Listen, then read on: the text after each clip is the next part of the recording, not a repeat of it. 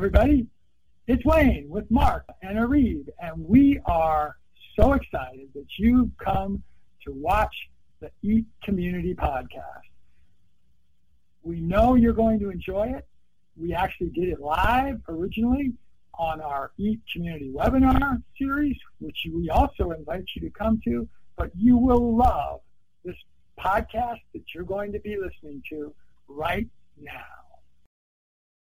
Hey, everybody.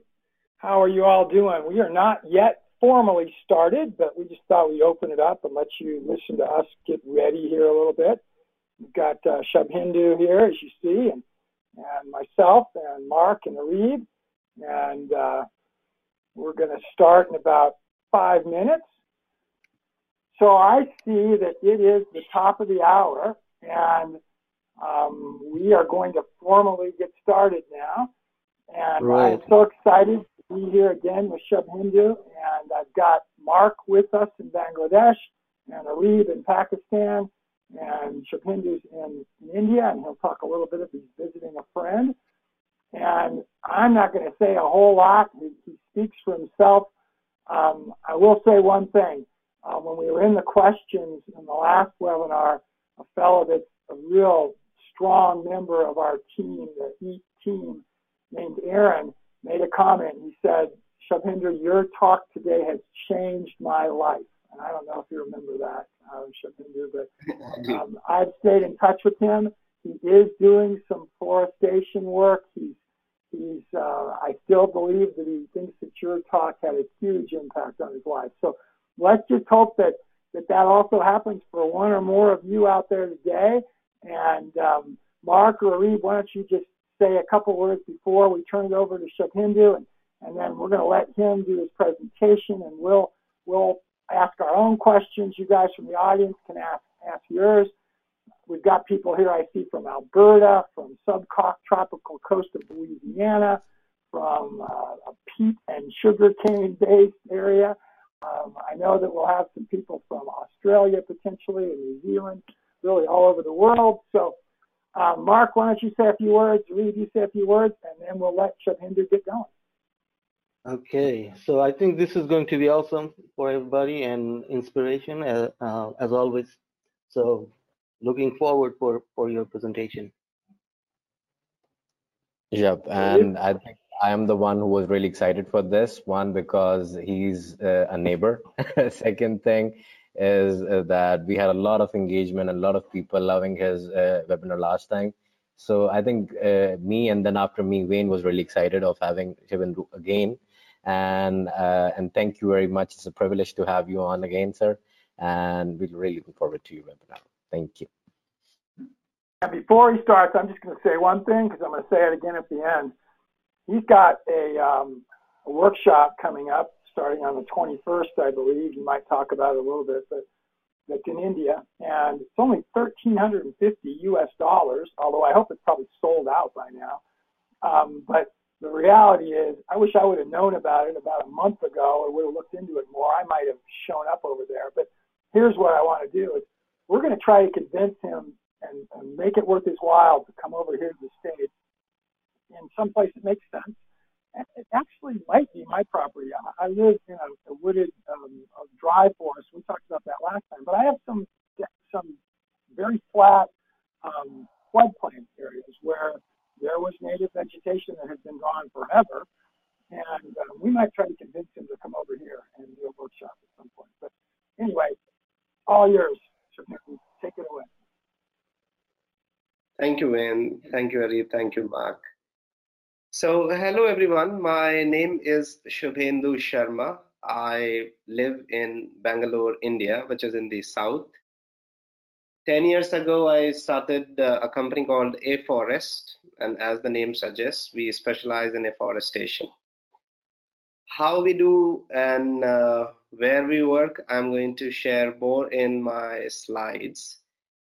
I also want to share, I'll, I'll also uh, dive into a little bit of uh, how the process works. And since the last webinar, I have added a few insights to how soil microbiology works for us. uh, for the forest, for the trees, and that was something very interesting and eye-opening for us. Uh, that's the new knowledge which we have acquired since the last webinar, I would say. We were using it, but we didn't know the science behind it. And uh, because it was so eye-opening for us, I have included those slides. Uh, they may look silly because they're all handmade drawings, but I hope I'll be able to uh, to, to share uh, what we have uh, learned. So I believe now you'll be able to see my screen. And so I hope you are able to see my screen and picture of. Yep. We are. We're seeing it very well. Yep. Good to go. You're doing. All right, great. So he is Dr. Akira Miyawaki, and he's the person whose methodology we use to make all the forests we make.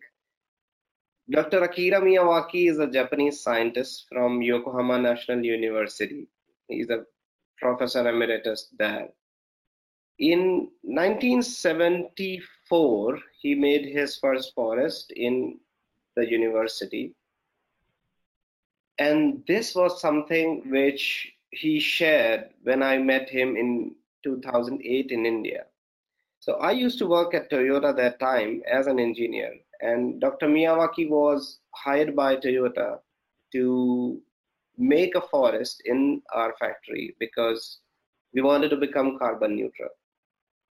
So he came and gave a presentation, and this was the one slide which stayed with me for a very long time. It didn't let me sleep uh, for a few nights because I was never exposed to something like this. I was so moved looking at just the pictures of his work that I wanted to become part of something, get involved in this uh, project, and was extremely curious about how we are able to convert a barren patch of land into a forest so quickly. The difference between these pictures is I don't know. That time I remember it as 10 years, but later I realized it could have been uh, more or less as well. So within a lifetime, you can see a barren patch of land getting converted into a forest, which looks like as if it's an ancient forest. It has always been there. So I joined his team as a volunteer, and with him, we made a forest in one hectare area of 30,000 trees. And the entire project was broken into 100 small patches of 100 square meters each. And I was in charge of one such 100 square meters patch. This was that patch, how it looked after two years. So we started with small seedlings, and within two years, it becomes as dense and uh, uh, densely packed uh, forest of uh, 42 different species and so dense that you can't even walk into it. And that is how Dr. Akira Miyawaki defined what a forest is. He says a place so dense with trees that you just can't walk into it. And this was one such example. So it was just four meters wide. So looking at these results, I was extremely excited. And during that one and a half, two years of seeing the forest grow, I also studied the methodology. I read a few papers, books by uh, Dr. Miyawaki, and also I studied other methodologies of afforestation for comparison and also to expand my knowledge. And I came to a conclusion that the Miyawaki method of afforestation is the best methodology in the world to convert a barren patch of land into forest. I didn't compare it on economy of, of the execution or any other uh, harvesting methodology or how we would have return on investment, how it would benefit us uh, financially because there's so many techniques and all of them uh, suggest whether it's agroforestry, whether it is some other type of uh, forestry. All of them has a very either commercial, economic, uh, or ease of execution advantage. Now, this would be probably one of the most difficult way to create a forest. It would be one of the most expensive way to create a forest. It would be one of the most exhausting uh, methodology to execute. But the results are are, are uh, much much better, faster, and uh, uh, there is a greater amount of surety of survival when you execute projects with this methodology. So I took the entire documentation I, I made. We I made some step-by-step manuals of how to make a forest. Went to the backyard of my house and converted it into a forest. So this is how it looked the day we planted, and this is how it looked after three years.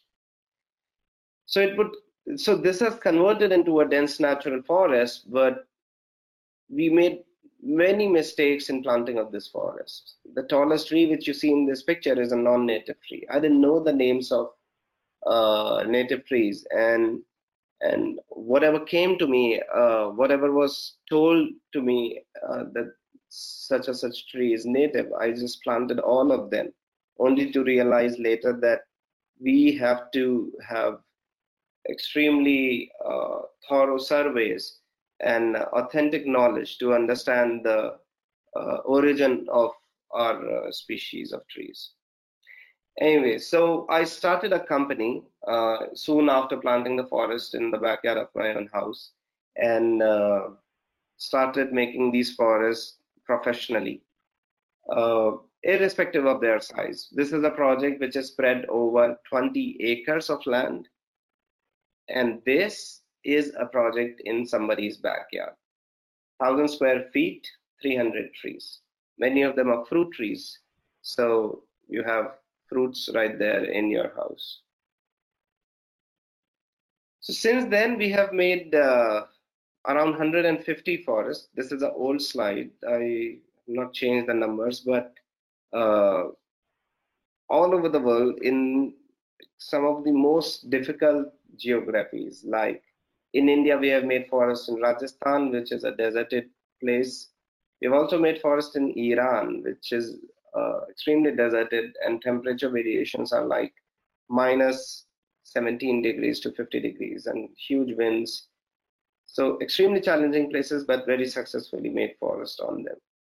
And this is a prime difference between a forest compared to a tree plantation.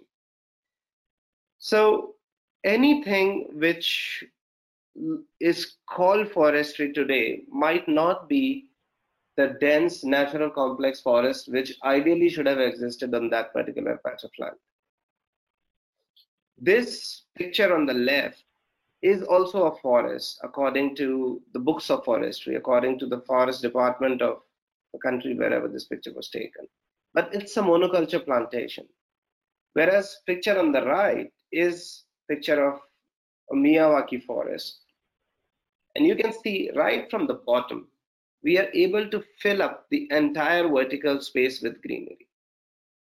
So on a on, on one unit area, uh, we are able to have 30 times more green surface area, which means it absorbs pollution 30 times better. It produces uh, uh, noise absorption 30 times better. It might also act as a barrier, wind barrier, 30 times better. Some people would say even the carbon sequestration or uh, oxygen generation is also 30 times better.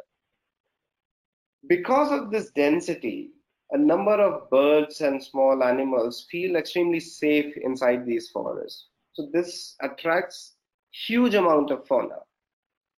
For one estimate, it's more than 100 times biodiverse compared to a monoculture because in monoculture you just have one species of flora and a few species of fauna if they try to hide in it or get some food. But here, the soil microbiology itself has millions of microorganisms and thousands of species of these microorganisms. The process is 100% natural And comparatively, if these species of trees would have been planted independently, compared to that growth rate, they grow up to 10 times faster. So within two to three years, they end up becoming a forest which is self sustaining. Now let's learn about how forests grow naturally before we learn about how to grow a natural forest. So nature grows forests by itself. We didn't plant the old growth forests of the world. They evolved with time. And how that evolution would have happened, how that succession would have happened. Well, the story starts with Earth being extremely hot and, and erupting with erupting volcanoes, which would erupt lava. And this lava will get cooled down, and the ash fallen on that lava cools down to form rocks. And on these rocks, something between uh, like a symbiosis of fungi and plant called lichens. Lichen starts to grow on this rock, slowly penetrating into it, converting it into powder, and that powder makes soil. And in this soil, the grasses starts to grow. When these grasses die, they add biomass to the soil, making it thicker and improving the organic content in the soil. So in this thick soil, the shrubs and small trees will start to grow. Eventually, there will be some trees which will start to appear, but they will also be taken over by species of trees which grow slowly, which are more robust, and they can grow under the shade of other trees. And collectively, this community of trees is called the climax forest community. And climax forest community, once it establishes, it will keep on regenerating itself, probably till the next ice age. And this is how a natural forest evolves on our planet.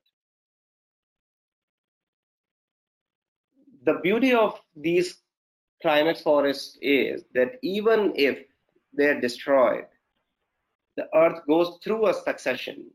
It's called secondary succession and regrow these forests within 150 to 200 years. So if you leave the land from, if you deprive it from human intervention, again, first the grasses are going to grow, then some perennial shrubs, uh, pine trees like pioneer species of trees, which will be eventually taken over by oak and hickory type of trees, and a forest will reappear. But we don't have even 150 to 200 years to wait and see the succession happening. So what we do is we take the climax forest species of our trees, collect the seeds from the forest floor, grow seedlings of these trees, and plant them right on day one. On this slide where you have zero years written, if the climax forest species are planted in close proximity at that time, within 20 to 25 years, you will have a forest which Earth would have taken 150 years to grow. So we are bypassing a lot of steps and regenerating a natural forest. Now, one would say we are playing with nature and and and uh, interfering with the natural succession. But you must also realize that this is secondary succession. It was not supposed to occur because we have destroyed our forest, nature has to go through the entire process of secondary succession. So if we can only help the secondary succession to reach its natural conclusion, we are working with the nature rather than against it. And that's how Miyawaki forest, Miyawaki method of afforestation is one of the way how we can regenerate the natural forest quickly and using the same species, which would be the conclusion of natural succession as well. So how do we do it? We go to the last remains of a natural forest. We try to find these areas in every geography we go, which have been undisturbed, and we see extremely big trees, different species compared to what people are planting in that area. We identify trees from their bark, flowers, fruit, collect the seeds from there, germinate seedlings out of them, and also develop a database of these trees and divide them in four different layers shrub layer, subtree layer, tree layer, and canopy layer. So that we can fill up the entire vertical space with greenery. We select the species in a way that we fill up the entire vertical space. On an average, if you go to a natural forest, you will find 900 seeds fallen on the forest floor, which has a potential to grow into a seedling. And out of these 900 seeds, three to five will get a chance to grow into a tree. And this is how it would look like. When you go to a natural forest, there is the trees grow in close proximity, unlike uh, monoculture of plantation. And also, if you look at the floor of this natural forest, it's always covered. Unlike in our plantations where we can see the barren soil, the bare earth uh, visible to us and exposed to sunlight. In a natural forest, the sunlight doesn't reach the ground. The earth is always covered with the leaves, with some species of uh, vegetation, and also the dead wood, as you see in the picture, the fallen tree. The microorganisms living on the biomass of leaves, dead wood, they together form the soil of a natural forest, which is extremely alive.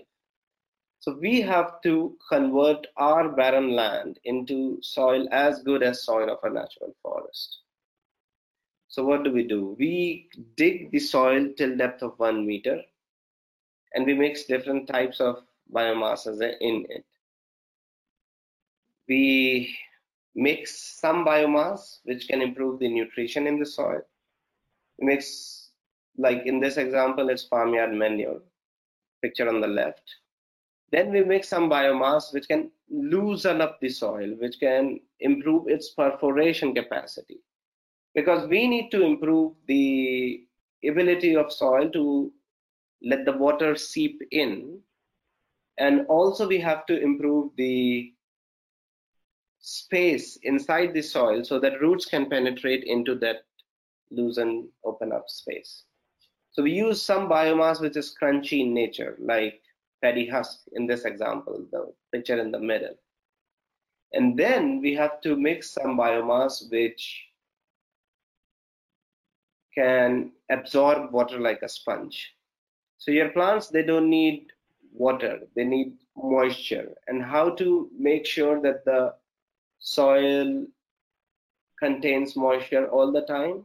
We mix some biomass which acts as sponge and absorb and keep the moisture intact in the soil. We mix them and if you observe closely, the soil texture, the color changes altogether.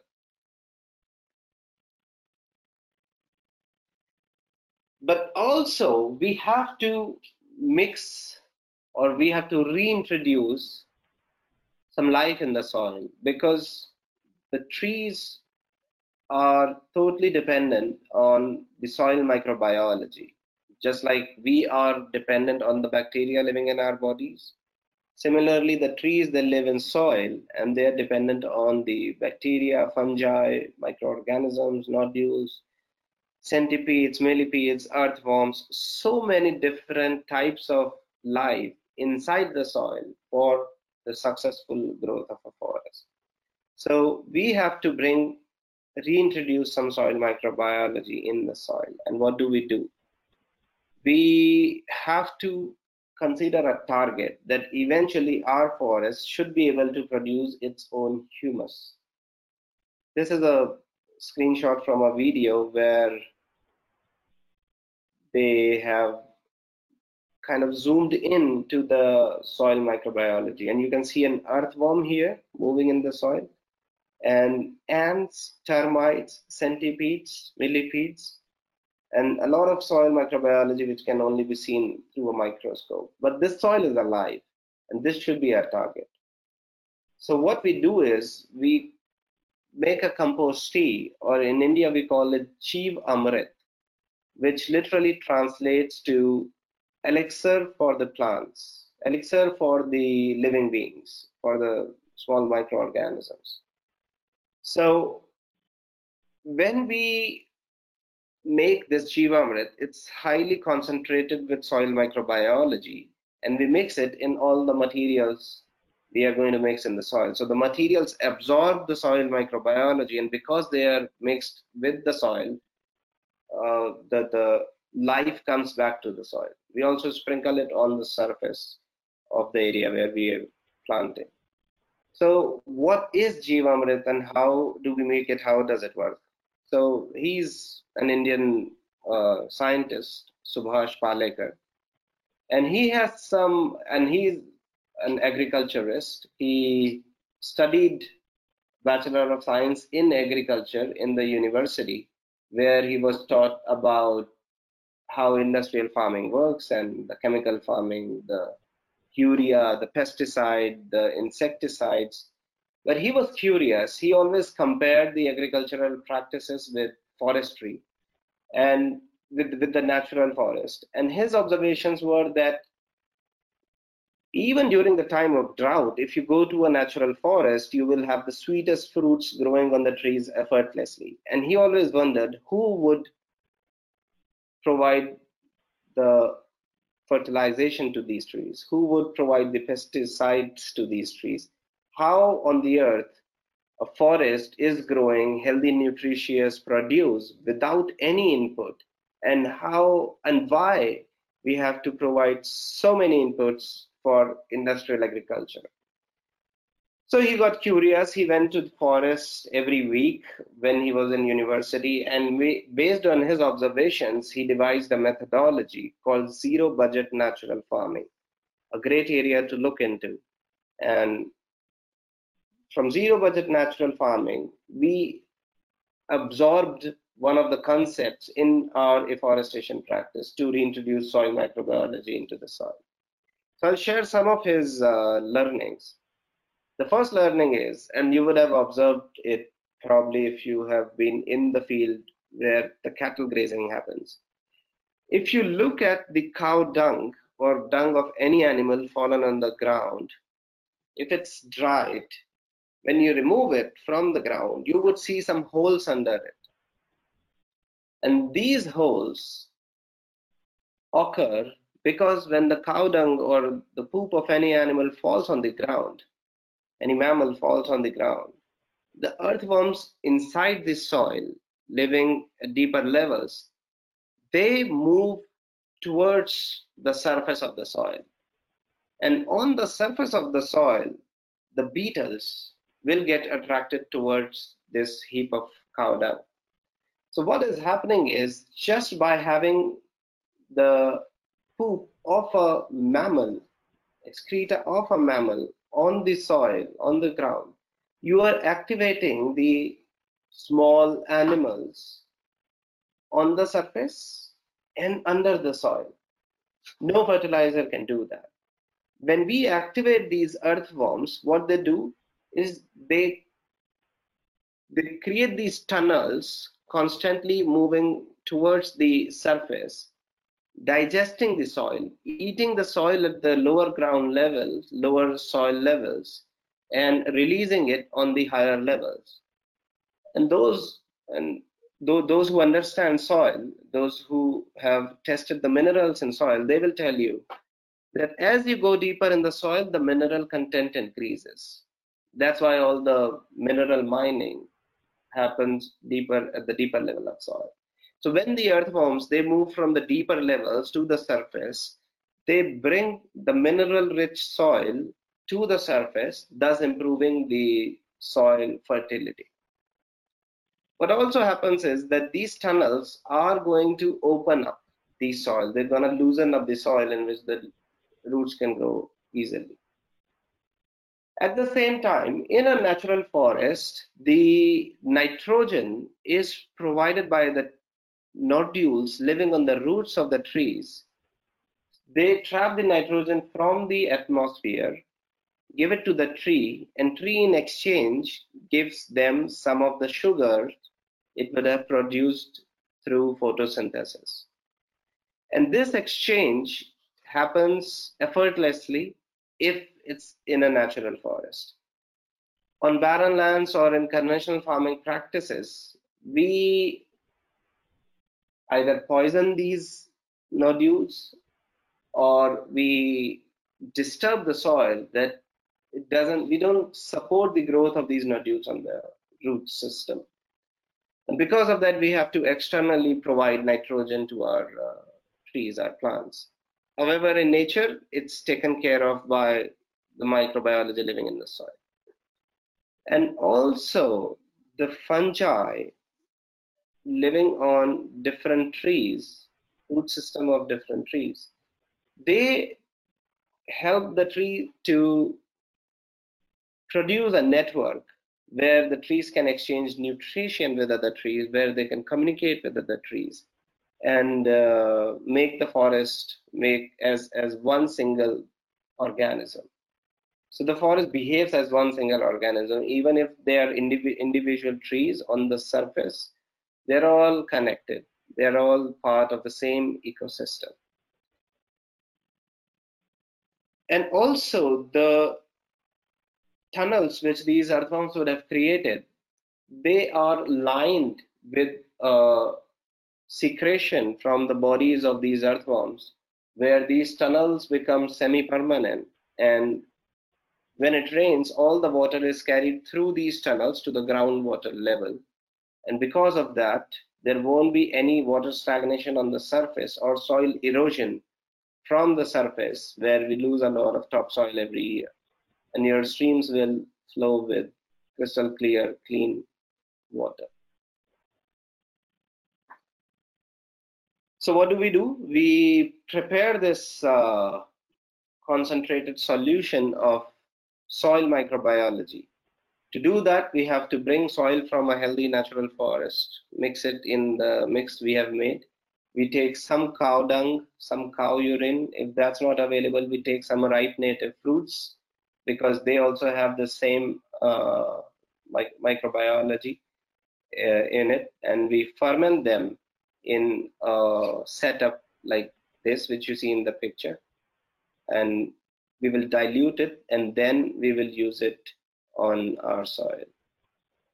So this is a small video where you can see how we have this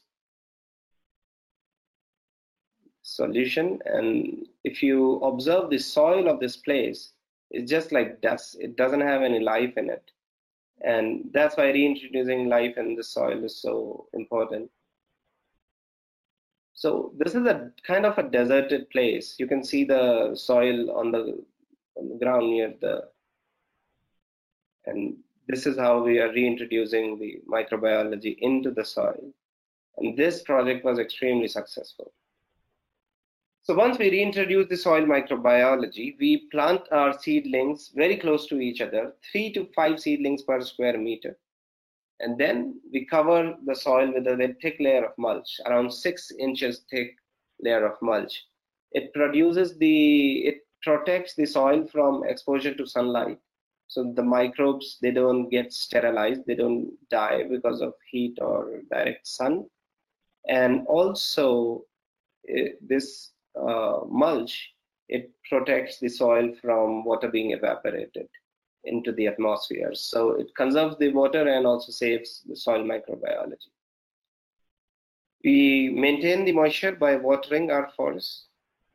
Mulch protects our forests from heat during the summers and the frost formation in winter. It happens only on the mulch. So we will never have a sheet of ice blocking the air for the root zones of our trees. The mulch will always break this sheet of ice and let the soil breathe underneath.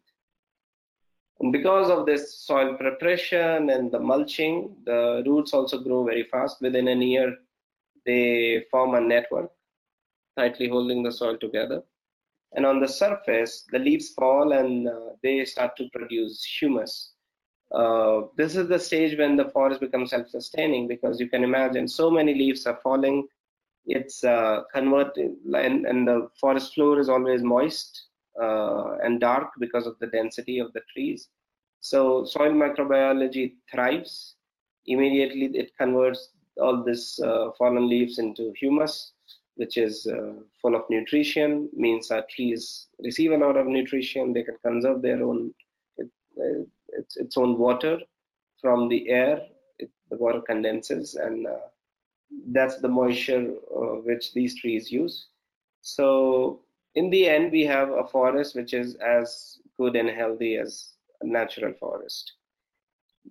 Picture on the left is the is one year old forest, same forest where uh, you saw the video where we were using the soil uh, microbiology enhancer.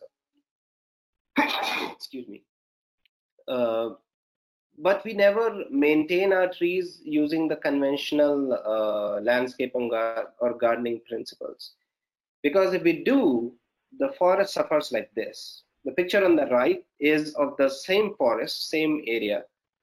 But here we have trimmed and pruned the trees.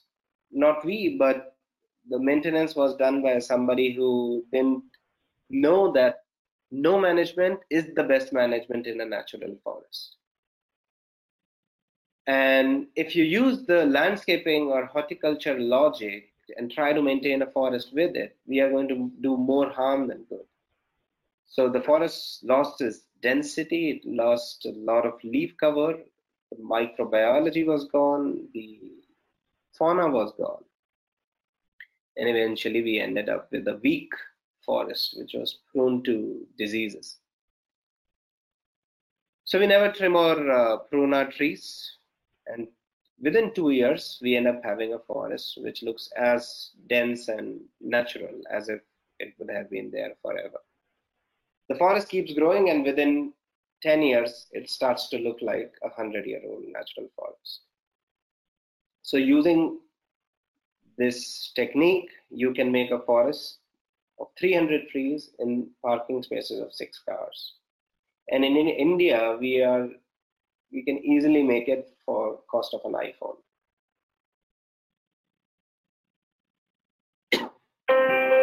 this is an example of uh, the most challenging projects here.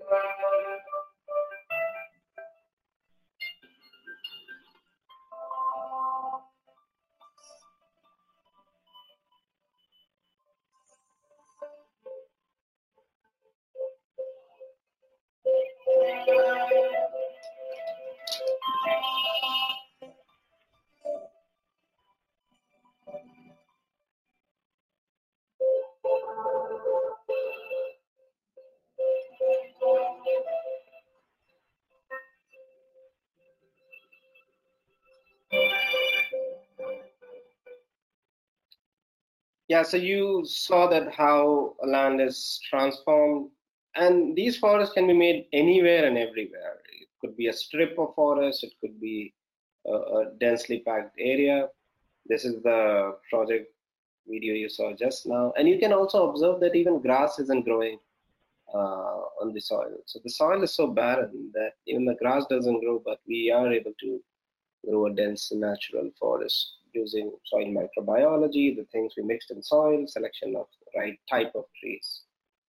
There's a project in Iran, extremely difficult geography, extremely difficult uh, place. We planted the forest, and you see, even in deserted place, as deserted as Iran, we are able to grow this This is backyard of a house in uh, northern India. You can see house on the right side, very tiny, and in the backyard they have 600 trees, 200 square meters of forest. This is a backyard of a house in Bangalore, the city where I live. This is uh, a public park in Karachi, Pakistan, where uh, within two years we were able to grow this.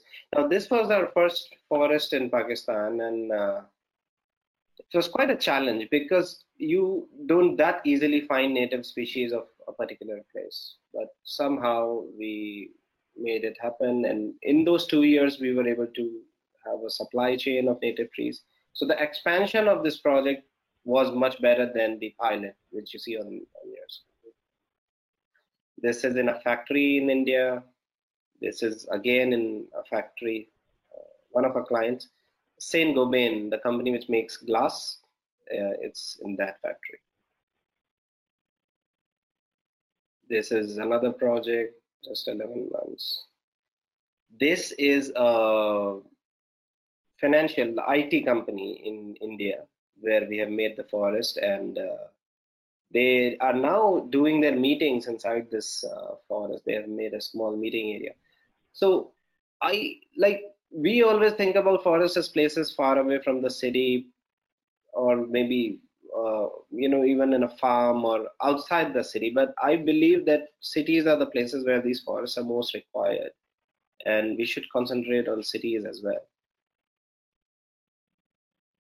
this is on a farm, and this farm used to have a lot of wind because of uh, the crops were not growing well.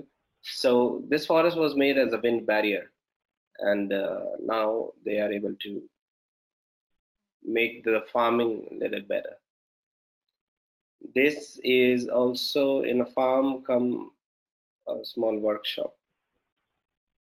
This is in a resort, uh, resort of naturopathy where uh, they treat people using natural medicine and uh, a huge forest. I was told that there was a wild cat which has started coming to this forest.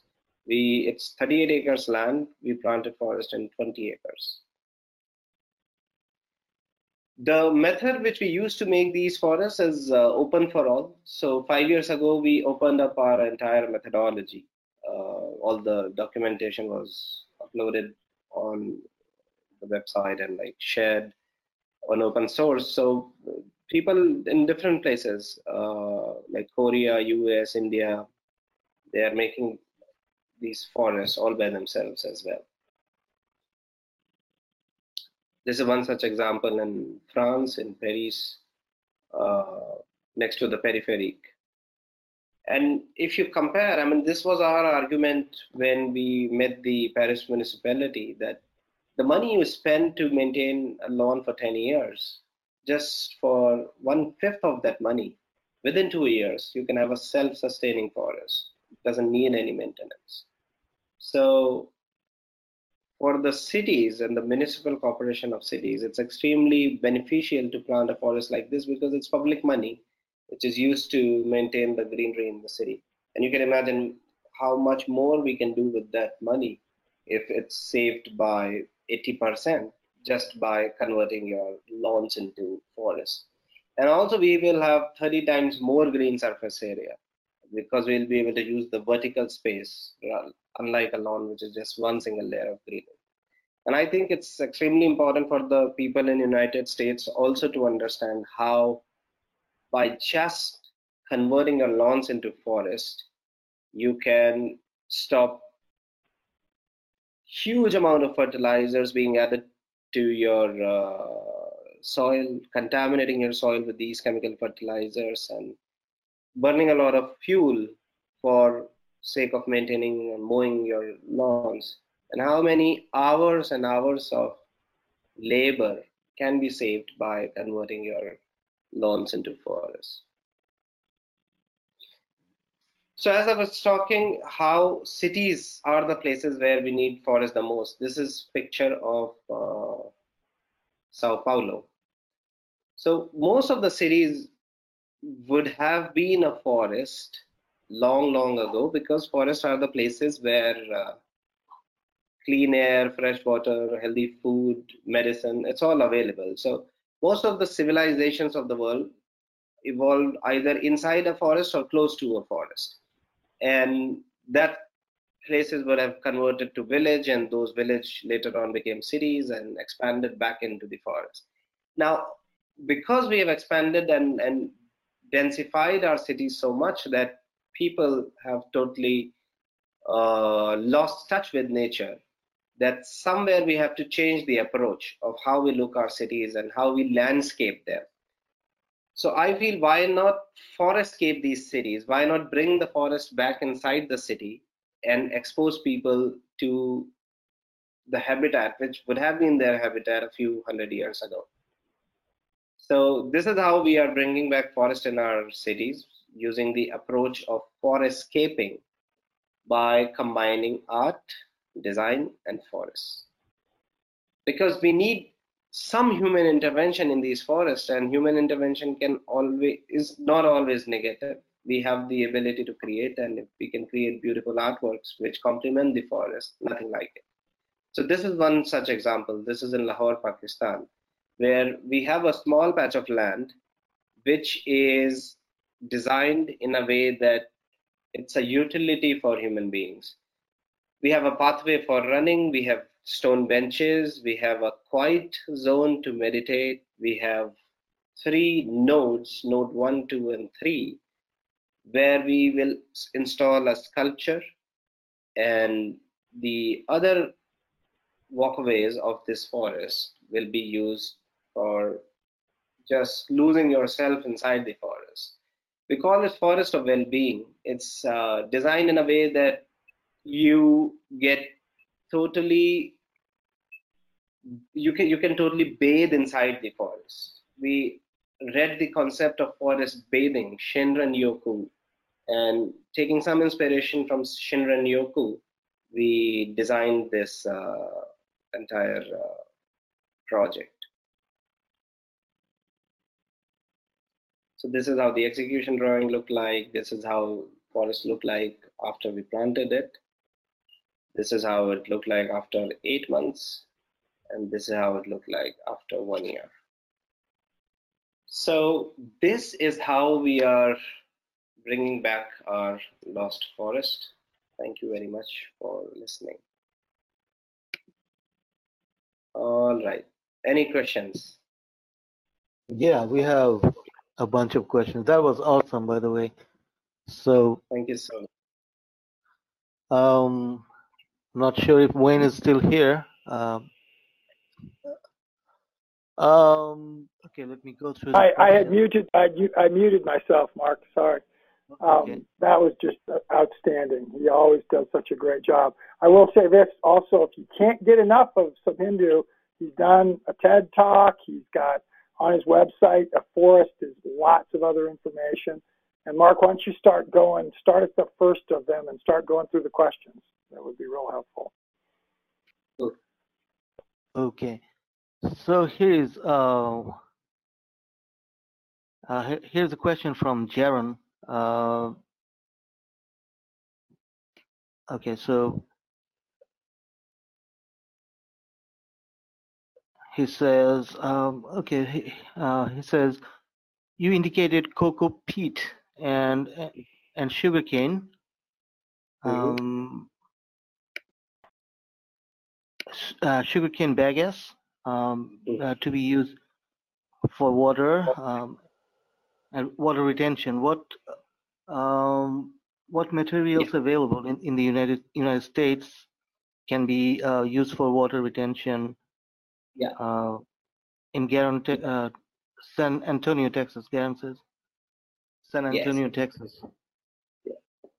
So uh, uh, anything which can absorb moisture is the water retention material. The way we check about this uh, biomass whenever we go to a new geography, what we do is we ask our clients to show us all types of biomasses which are available. So anything which is crunchy becomes perforation material and anything which is soft, you take handful of that biomass, put it in a bucket of water, remove it, and if you see that it has increased its weight, it has absorbed some water, that's the kind of biomass you want to use. If you squeeze it, the water will drop. In Europe, we used peat, the peat which is sold in bags, like for the at the gardening shops, uh, peat which is scraped from the natural forest. Uh, we use that as water uh, retention material. Sometimes, if we don't get any water retention material, especially maybe in Texas, that could be the case. We use farmyard manure. You know, the bodies of microorganisms, living beings, are also made up of 90% water, just like our bodies. 75 to 90% water. Uh, our bodies are just water. And because they are also made up of water, by improving the soil microbiology, we are also improving its moisture content. When the soil is alive, when it has a lot of biology in it, when you touch it, you feel it's cooler than the soil which doesn't have any biology in it. It feels soft and it feels moist. It sticks to your hand. That's all because of the microorgan- microorganisms living in the soil. So what we do is we use manure for nutrition and we also use manure as water retention material. We just sometimes double the amount of manure we are using in, in our uh, soil. So in Texas, if you don't find anything, you can use horse manure. You can use uh, farmyard manure from a dairy farm, and that will do the job. Cool. Awesome. Cool. Okay. Um, couple of questions from Alicia. Okay, so she says, is this similar to Forever Forest in Japan? I'm not sure if you're familiar. She has a link, but um, you know, it's not it's not going to open now. Um, I can see it. Yokohama Forever Forest Project. Plan, right. blah, blah. You can open that. Yes, it is similar. It is exactly the same forest uh, under the guidance of Dr. Akira Miyawaki. Yes. So this is uh, this is one of such projects. So I got exposed to Dr. Miyawaki through one of such uh, forests. So this is for the Yokohama Tire Company, and uh, they are actually one of the suppliers to Toyota. And similarly, Toyota also uses Dr. Miyawaki's help to plant forest in uh, Toyota factory. Yes, so the Forever Forest is the, the one of such examples of Dr. Miyawaki's work in Japan and other places in the world. Real quick, is Dr. Miyawaki still alive and do you still communicate with him? Yes, he is very much alive, and I'm gonna meet him uh, in April.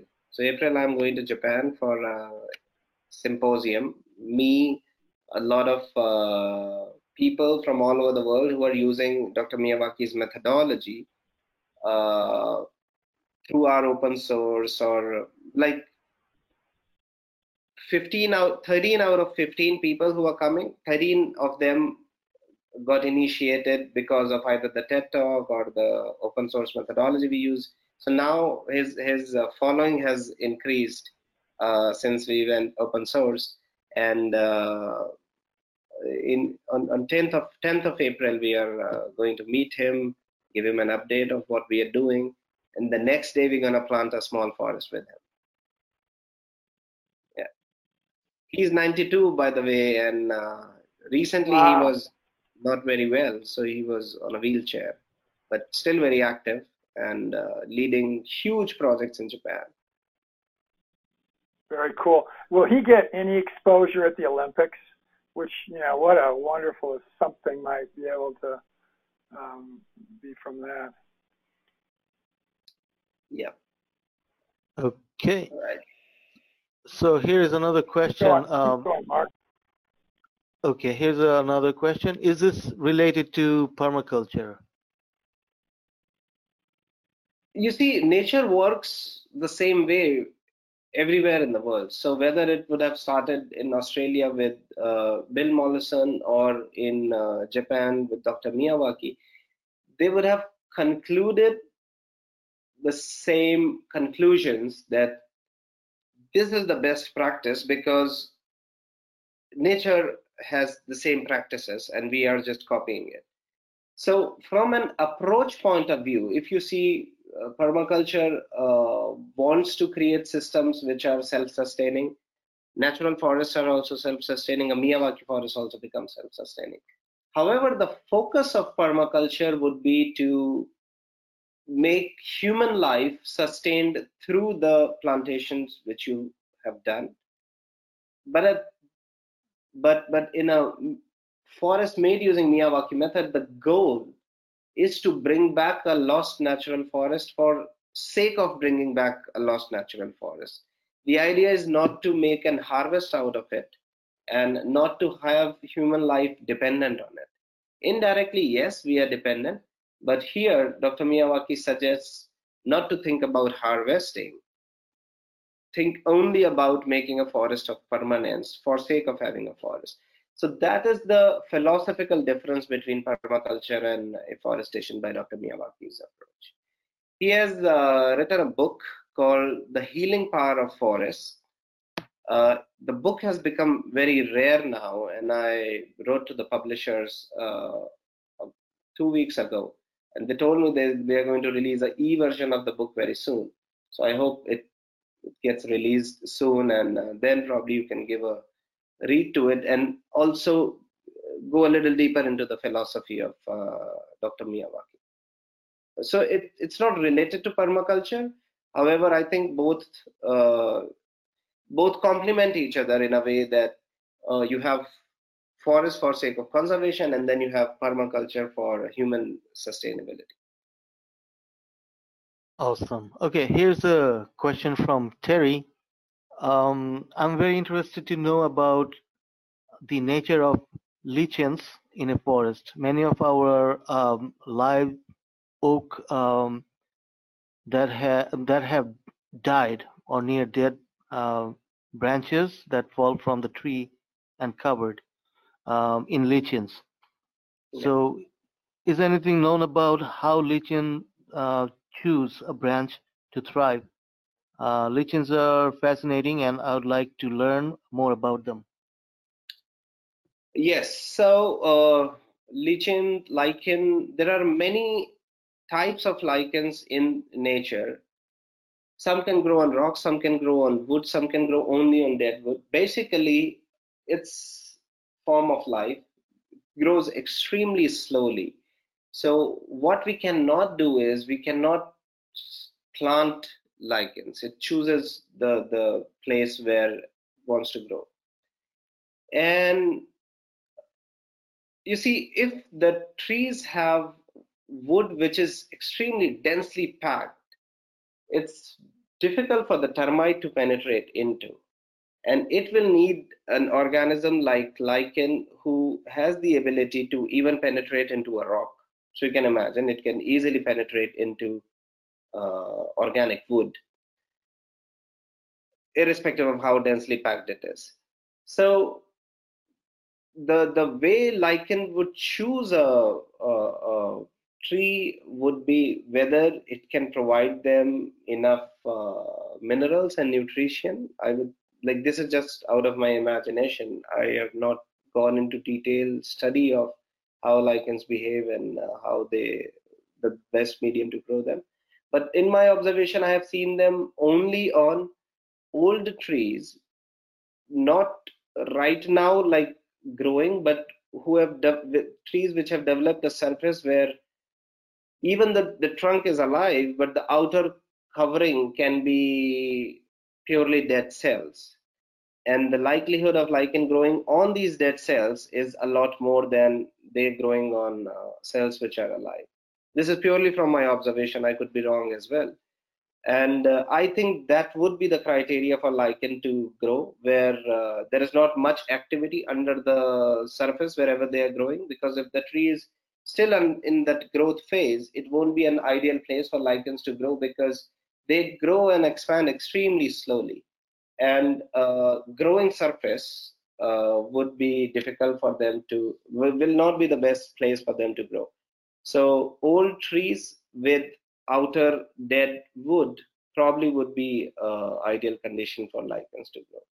But I also feel that uh, it's not something like plant where we can take a small lichen and start to grow it inside our house or in, in a controlled environment. Uh, they just grow on their own. Yeah. All right. Here's a question from Alicia. Uh, managing urban runoff by creating a forest um, uh, sounds like a good approach. Any thoughts? Mm, what's an what's a runoff? I don't understand. Urban runoff. Alicia, cities here in the U.S. That's I think a, a U.S. sort of um, description. Um, we get um, runoff coming off of rooftops. It happens everywhere in the world, but then right. it, it ends up going um, across roads, flooding, so on. And you know, we, we don't have really good means of flood control in many places. I think that's what she's referring to. Okay. Yeah. So, especially in the U.S., if you see the city of Los Angeles, you get the rainfall, but that rainfall just is is directly sent to the ocean. In ideal case, the rainfall should have gone into the ground and that would have maintained the groundwater level. In city of Beirut, we have seen the same example. There are many cities in India where we have seen, like the city where I live in Bangalore, we had more than 1,000 lakes in our city, ancient lakes, man-made lakes. Now we have only 235. So these lakes used to hold all the rainwater, and we were a water sufficient city. We had ample water for, for our people. But now we have to bring water from 100 kilometers away. And because we are on the higher level, we have to pump that water to uh, the city of Bangalore.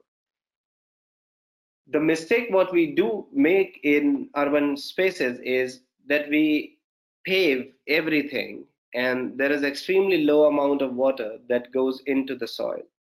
So yes, forest can be an approach where we can remove the pavement, plant a forest, let the roots grow deeper into the ground so that they loosen up the soil till the ground water table. And all this runoff water can come to these forests, come to that land where we have made these forests, and recharge the groundwater table. However, the forest can have uh, forest only has the limited capacity uh, which is in tandem with the natural rainfall of that particular place so i would suggest to make those areas where you get all the storm water and uh, those drains are directed towards the forest. We have to have these patches of forest spread all across the urban urban spaces. And uh, the natural rainfall falls on these forests and also some of the run, runoff uh, goes to these forests. So it has to be well distributed as well but this is probably the best solution to manage urban runoff because your water will go to the groundwater table and it will be filtered by the root networks by the soil microbiology and only kind of potable water will reach the groundwater table, not contaminating it. Yeah. For whatever reason, my uh, webcam froze up. That's why I turned it off here. But um, I'm going to just ask my one question for me, and then there's a whole bunch of others when we get back to it. What can we do to help you, Shubhendu? Um, okay. What, what, you know, we're all over the world here. So um, just give See, us some thoughts of what we can do to help your your vision because we just think it's so spectacular. So spectacular. Well, thank you so much, Wayne, and, and I'm, I'm glad that you brought it up. Uh, I am, and, and uh, as you know, that we have these workshops. Sometimes we conduct these workshops, train people how to make these forests. One of the things which we have been able to successfully do is transfer the knowledge using which people all over the world are making their own forests. Like I've never been to Australia, but we have a forest maker in Australia. He's doing great work. His name is Brett, and if you Google Bretta Bretta Corp, you will see his company. They are making these beautiful forests. So I have seen that now because we have the internet and the power of uh, social media, we can reach those places where physically we cannot. We have a forest in Cameroon like this. So we have these open source documentation, open source manuals, but I also feel that there is a requirement of making the video manuals of, uh, of, of forest making, the do it yourself or step by step video tutorials, how to make a forest. So I actually have started a Kickstarter. I have not launched it yet, but I I would love to share a preview of, of that with you. And Wayne, what you and the community of uh, EAT can do to help me is is to back this Kickstarter uh, financially and also to share this uh, campaign with as many people as possible. So today is Tuesday. I'm planning to launch um, Tuesday in India, uh, 11th of February. I'm planning to launch it on 13th, uh, 12th night for you, Wednesday night for you. By if we are able to reach our goals, we are going to make four video tutorials. Uh, let me post this link in the chat. I believe everybody should be able to see it. So guys, this is uh, the preview. So please don't share it outside your networks uh, now, but like this is a preview. You can just sneak in and see uh, how this campaign is going to be. And uh, I'm sorry, I mean, I didn't know whether I can plug in my project where I'm raising money for making these videos, but since you ask, I am sharing. I'm raising, uh, I'm, I'm, I'm uh, floating this Kickstarter to make four video tutorials in four different geographies of the world, where we will share how to conduct a survey of a natural forest, how to select the trees, how to make a list of species, how to prepare the soil, how to do the mulching, how to maintain the forest, how to monitor the growth. And because we'll be doing in four different places, we will have examples of trees from four different places. And so right now the places are uh, India, uh, Netherlands, Belgium, and Japan. And I'm also targeting if we exceed our goal by 50%. So I've kept a goal of around 22,000 US dollars. If we go up to maybe 32, 33, we'll have enough funds to even uh, uh, make one tutorial in United States. So I have four different projects lined up, funded, uh, fully funded by someone else. And we are going to go with our equipment and our people, and I'll be going to these places, and we'll, you know, in a TED Talk style where we have uh, graphics and we have uh, some video, but I'll be on site so we'll make these videos, include the graphics, include the documentation.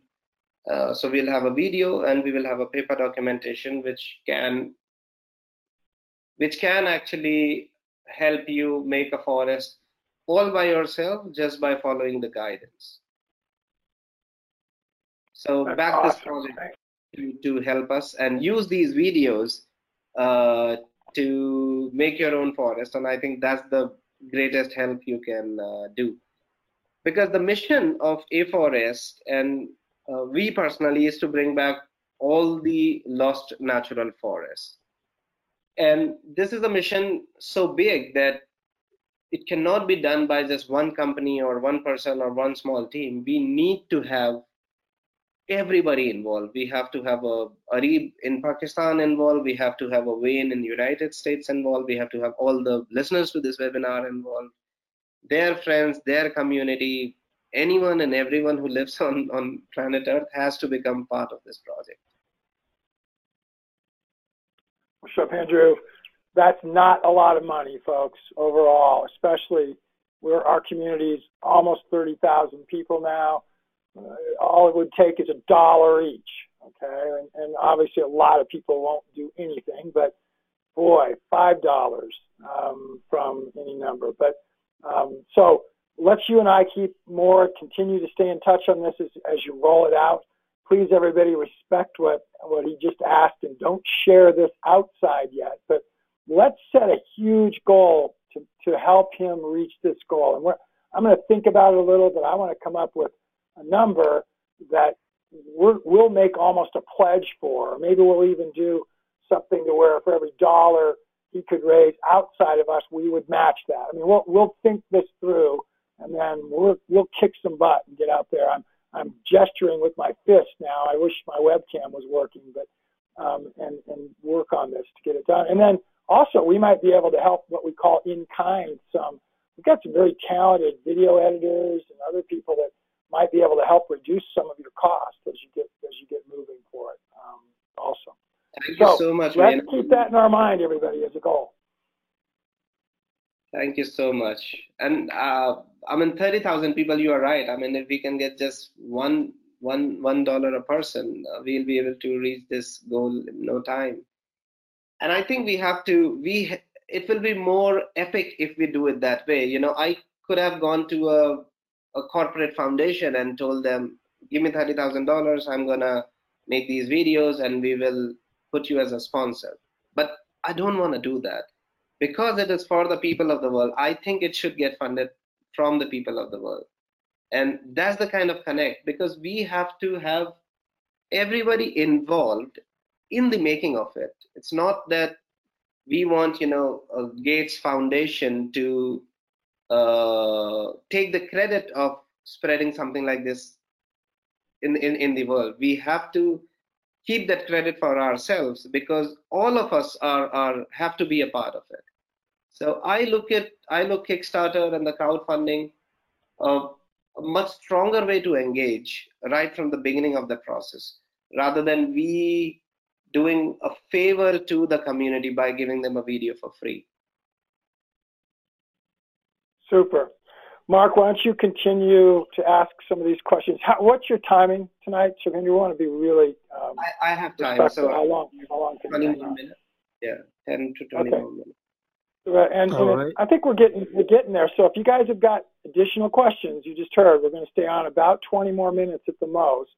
Um, there's a bunch of questions I think that he's already answered. Mark's good at interpreting them, and and then there's some that that you know will fit. So Mark, don't you just keep going here? We're going to reach. Okay. We're going to help him reach this goal, everybody. All right. Um, here are, are, a couple of questions from Alicia. Um, she says, how does the soil food web uh, fit into the forest creation process? And then she said, great to hear about the compost tea. You have answered my question uh, about the soil food web. So uh, any comments from you? Yes, uh, soil food web is something after spending five years in afforestation, only then we got exposed to soil food web. And uh, uh, I think, Wayne, you have also done a, a webinar with Dr. Elaine Ingham. And we were exposed to Dr. Elaine Ingham uh, through a friend. We attended a course, understood a lot of things about soil food web. And it has helped us to identify whether our forest is moving in the direction where we are able to have a robust soil food web, you know, naturally uh, uh, occurring. So you see, the way it works is we reintroduce the soil microbiology. Uh, earthworms are attracted, but what we are not able to introduce artificially is the beetles, is the centipedes, the millipedes. So for us, the biggest learning is that the way nature works is you bring one element and the complementary elements just are attracted because of this one element. So the moment you have fungal networks, let's say, the soil will somehow naturally, automatically get huge amount of microbes, huge amount of bacteria in, in the soil.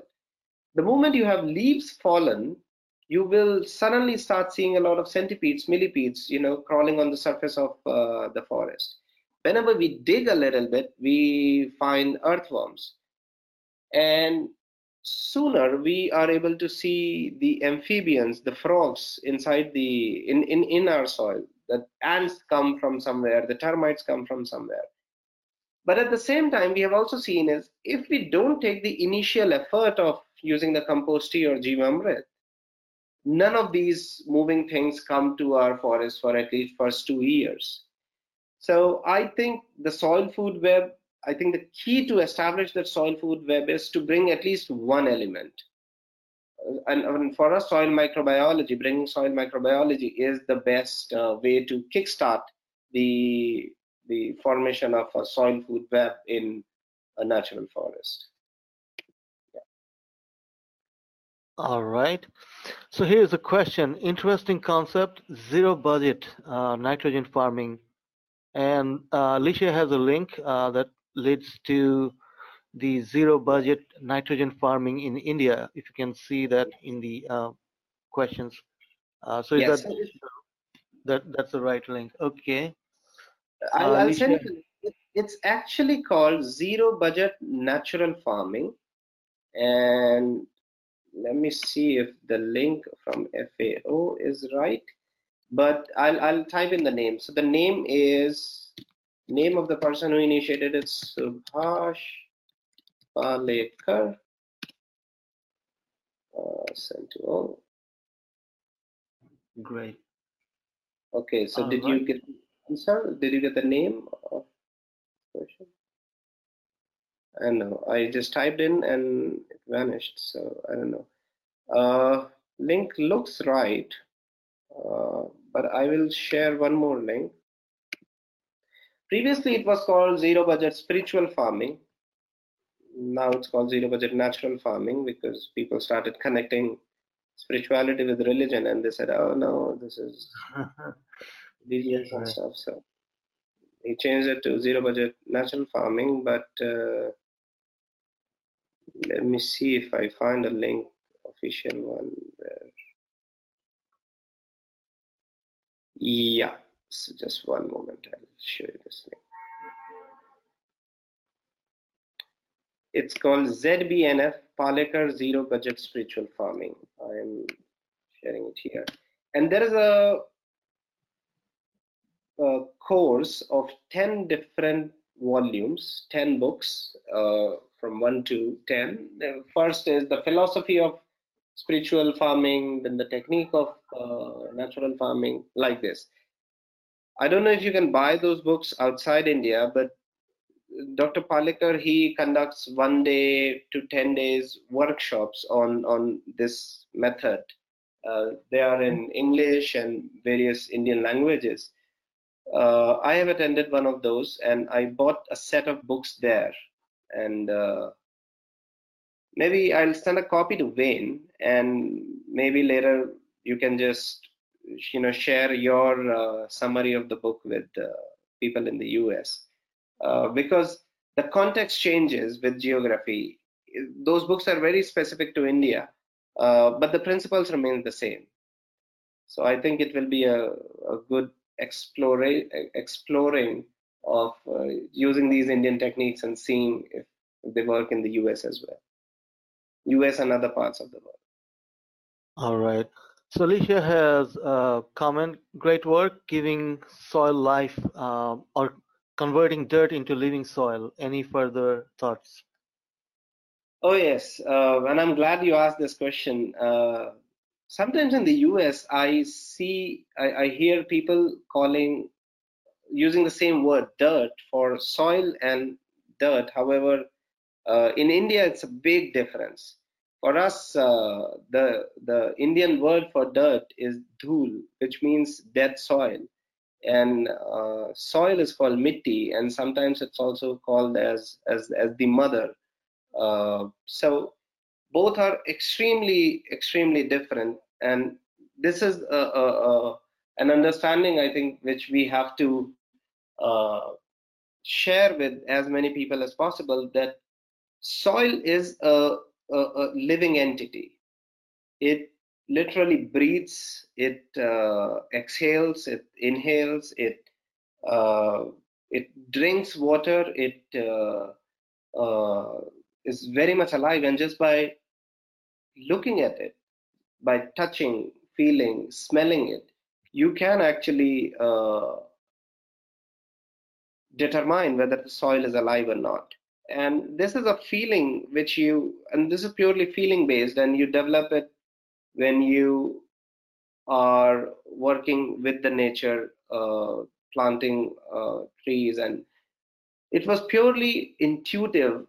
Uh, purely out of intuition, we realized at one of our projects that we won't be able to grow a forest here successfully, in spite of mixing the coco peat, the the manure and the other materials in the soil, the forest won't grow because the soil doesn't look right.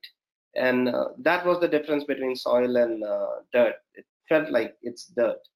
So giving life back into the soil is is is something which we have to understand that we have to create those micro environments where the life can be sustained in the soil. The good thing about biology, the good thing about fauna is that it can move. So the day you create that micro environment which can which can provide a habitat to the fauna, the, the, the microbiology, it will naturally come to that particular uh, area. It may come with uh, wind, it may come with uh, birds, it may come with uh, some other type of intervention, but it will come. So, keeping uh, the, the soil, the, the microenvironment uh, ready for the soil microbiology is the key. And what does any living being wants? They want moisture, they want uh, they don't want to get burnt in the sun so they want shade they want uh, air.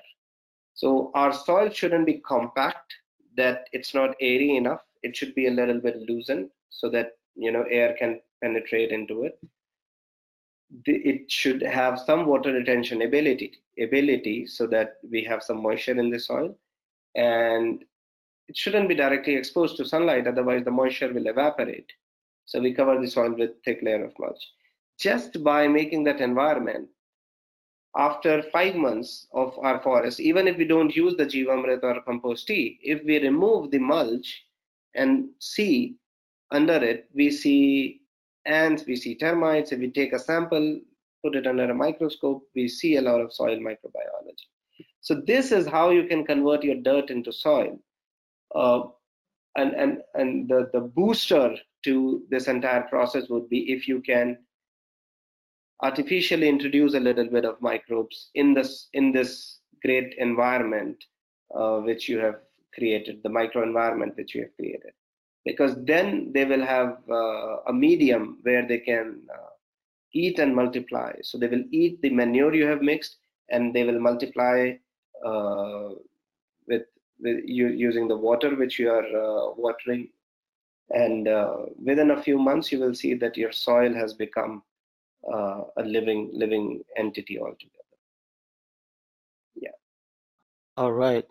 So here's a couple of comments from alicia. Again uh, she asks um, great. It sounds like well balanced forest manages itself in perfect harmony.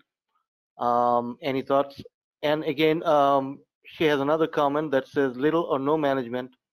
Uh, sounds like Mark Shepard's approach. So, any comments on that?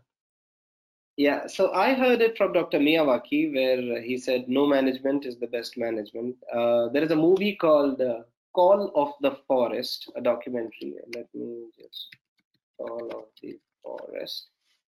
Uh, it's a Canadian documentary. It, has featured Dr. Miyawaki. This movie is by Diana Brespel Kruger. Uh, a must watch and uh, you will see more about Dr. Miyawaki. You will hear more Dr. Miyawaki's uh, philosophy. I'll check out Mark Shepard. Uh, sounds like he has things aligned with Dr. Miyawaki's methodology as well. Uh, about the perfect harmony, you see, forest is always evolving, and though there is a balance and harmony, but it also wants to change a deciduous forest wants to become an evergreen forest. A forest of pioneer species wants to become a forest of climax forest species. So because we plant climax forest species right on day one, it achieves that balance much faster.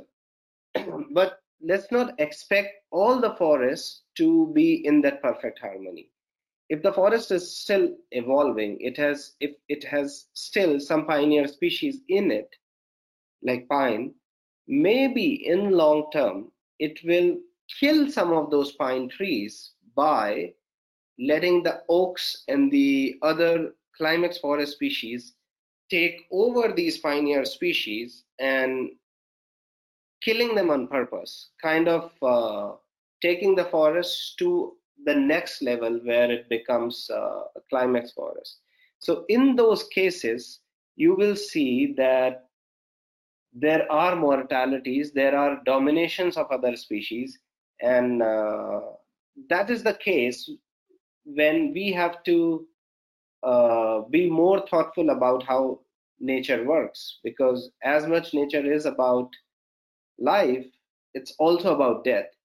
And you will see that we should not intervene even those times when we will see that one of the trees of our forest is taking over the other tree by blocking its sunlight. And we may have this urge to prune the bigger tree so that you know the other tree can get exposed to the sunlight. And that is the time when we have to suppress that urge or understand that the natural ecosystem understands much better than the human brain so let it take over rather than going and interfering it and creating a disbalance in the natural succession so when it comes to no management is the best management we have to really hold our horses uh, many times I'm going to skip ahead here because uh, Alicia, you've got lots of really cool questions, but let's make sure we get a couple other folks. Um, Danielle has one in here, which is really kind of cool. And I might have a different answer than what yours would be, Shubhendu, because I know this area a little bit. But it, I have been conflicted about planting a forest where I live because naturally it is a prairie grassland. I am now resolved to go ahead and plant the forest. However, to plant native trees is not authentic because trees, to my knowledge, are not native here in abundance. This is in the foothills of northern Colorado, which, by the way, that's where I live, also, Danielle, um, in the foothills of northern Colorado, um, are not native here in abundance. This is the foot. Okay, uh, what is your opinion on this? Yes, so a great question. And if you remember the slide, the first primary succession we saw, if it's still grass, the the place is still evolving and we have to just find out whether you are in the secondary succession stage of that place or the primary succession if it's primary succession don't plant the trees because the soil has not deepened enough to sustain trees naturally on that particular place. And grasses grasslands are as important and of an ecosystem as forests. So much of fauna mammals are totally dependent on on these grasslands. And uh, changing it into a forest will be unnatural will also result in extension of all all that uh, fauna so let's not play with it. However if it is a secondary if it's if it is a grassland under secondary succession means historically there would have been a forest the forest was destroyed and now nature is trying to recover and it has reached the stage of grasses. That's where you can identify the climax forest species and plant a forest and take a huge leap in the secondary succession and bring back a lost forest, which will anyways reoccur maybe in 150 to 200 years. But from your question and from your knowledge, it looks like your place is still under primary succession, and uh, grasses is the natural uh, vegetation of that particular place. So let's not change it. If you're planting something, plant grasses. Awesome. Well, it is now those 20 minutes, and I want to be really respectful. We're going to end with one more here. It's one that Chad had. And by the way, if you've got a question in here that didn't get answered, we'll try to connect with Shubhendu, and I would guess that he'll give us an answer in writing or whatever, and we'll post it on the site with the replay. So here's the last one of the day. Um, which is does plant spacing with location, or is the three, oh, excuse me, he, um, yeah, does plant spacing with location, or is the three to five plants per square meter used everywhere? I am specifically referring to Northern California where fire is a big consideration. Yes. So, uh, contrary to popular opinion that we have to plant trees far away from each other because they can then then if a tree is on fire, the, the fire won't be transferred to the other tree. We have to pack them close together because when they are packed close together, like a natural forest, they have a lot of moisture in it. They are less prone to fire. And uh, the wind velocity wind can uh, can can uh, flow with a great velocity and volume if the trees are spaced out. And for forests to burn they need a lot of oxygen at that time for that fire to grow. And if the trees are spaced out the forest fire grows much rapidly compared to if they are packed close to each other. Second thing is when we plant a tiny forest when we plant a forest on day one when plants are small if they're packed close to each other the the disturbance by the wind will be less. If they're far away from each other, they will get more disturbance. So in coastal areas where it's highly windy, we plant a density of five trees per square meter. In inland areas where there is less wind and more stable uh, climate, we plant as less as 3.2, 3.4 trees per square meter. In one project of Dr. Miyawaki, they have planted nine seedlings per square meter. However, the mortality is a little bit higher compared to when you plant around five. But from the outside, the forests which are planted at a higher density have much better survival rate, much better uh, density, and what we have also seen is that trees support each other very well.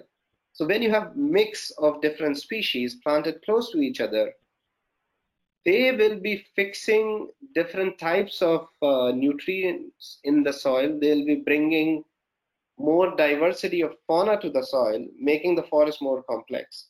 So planting close to each other is has huge benefits, and depending on the wind of that particular place at that particular place uh, we can decide the density. Higher the wind higher should be the density.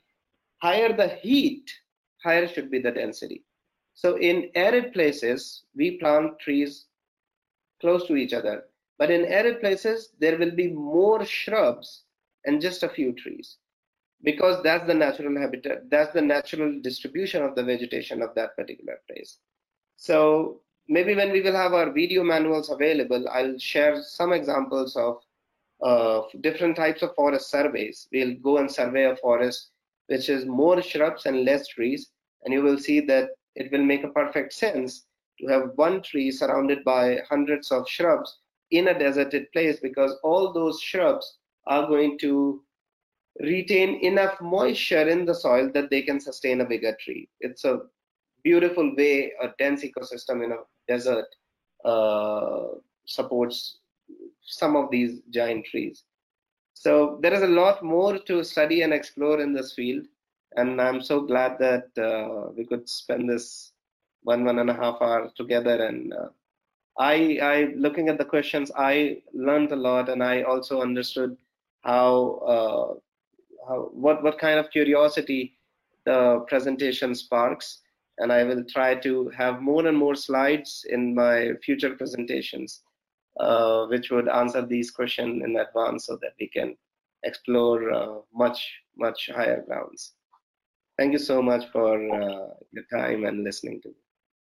Thank you. Thank you so much. We are on the, on webinars. The way we applaud is by putting ones in. Would all of you, if you like this, put some ones in, start to applause. I'm going to applause here but with my hands and, and my uh, speakerphone. Please, everybody, remember the Kickstarter, and we'll talk more about that. But also, go and watch the first webinar that Shubhendu did with us because I listened to it, watched all of it today, and there were some things that he repeated, but there were some other things that he talked about that were not what he talked about today. So um, you can get more knowledge and going back to that. And um, I'm just going to end with what uh, what Danielle said here. Thank you so much for hosting this and for uh, Shubhendu for immensely for your work. And a whole bunch of people are putting ones in here. Um, and she then says, I look forward to contributing my part to a healthier planet and to seeing what grand work you are able to accomplish. I am most hopeful. So let's just end it with that. Mark, do you have anything else you want to have before you before we go out? Awesome. Um, yeah, that was that was really inspiring, and um, I'm sure um, everybody learned a lot, and uh, we hope uh, that you'll be back. Um, we'd love to have you come back and do another session with us. And uh, yep, thanks a lot. Definitely. And Durward, so yes, there will be a replay. Um, it takes Mark 48 hours or so to get it up. And then once right. it's up there, it is absolutely there for you to be able to watch. And um, we we always, I think we told you this before, so but if you want any of this, we'll get you copies of the replay you, so you can use it in any way you want for any of your material. So, yep. Um, thanks, everybody. It has been great. We've got two more webinars this week. Aja is going to be with us on Wednesday, and then we have our Q&A with everything we do on Friday. Next week, we've got some live things going. We're going to get back to where we're doing 10 hours a week or so of live webinars. So hang on and follow us to the moon, and let's take this guy to his goals with our Kickstarter help. Exactly. Bye-bye, everybody. Bye. Hey, everybody. I bet you enjoyed that immensely. That was one of our most amazing presentations here at the EAT community.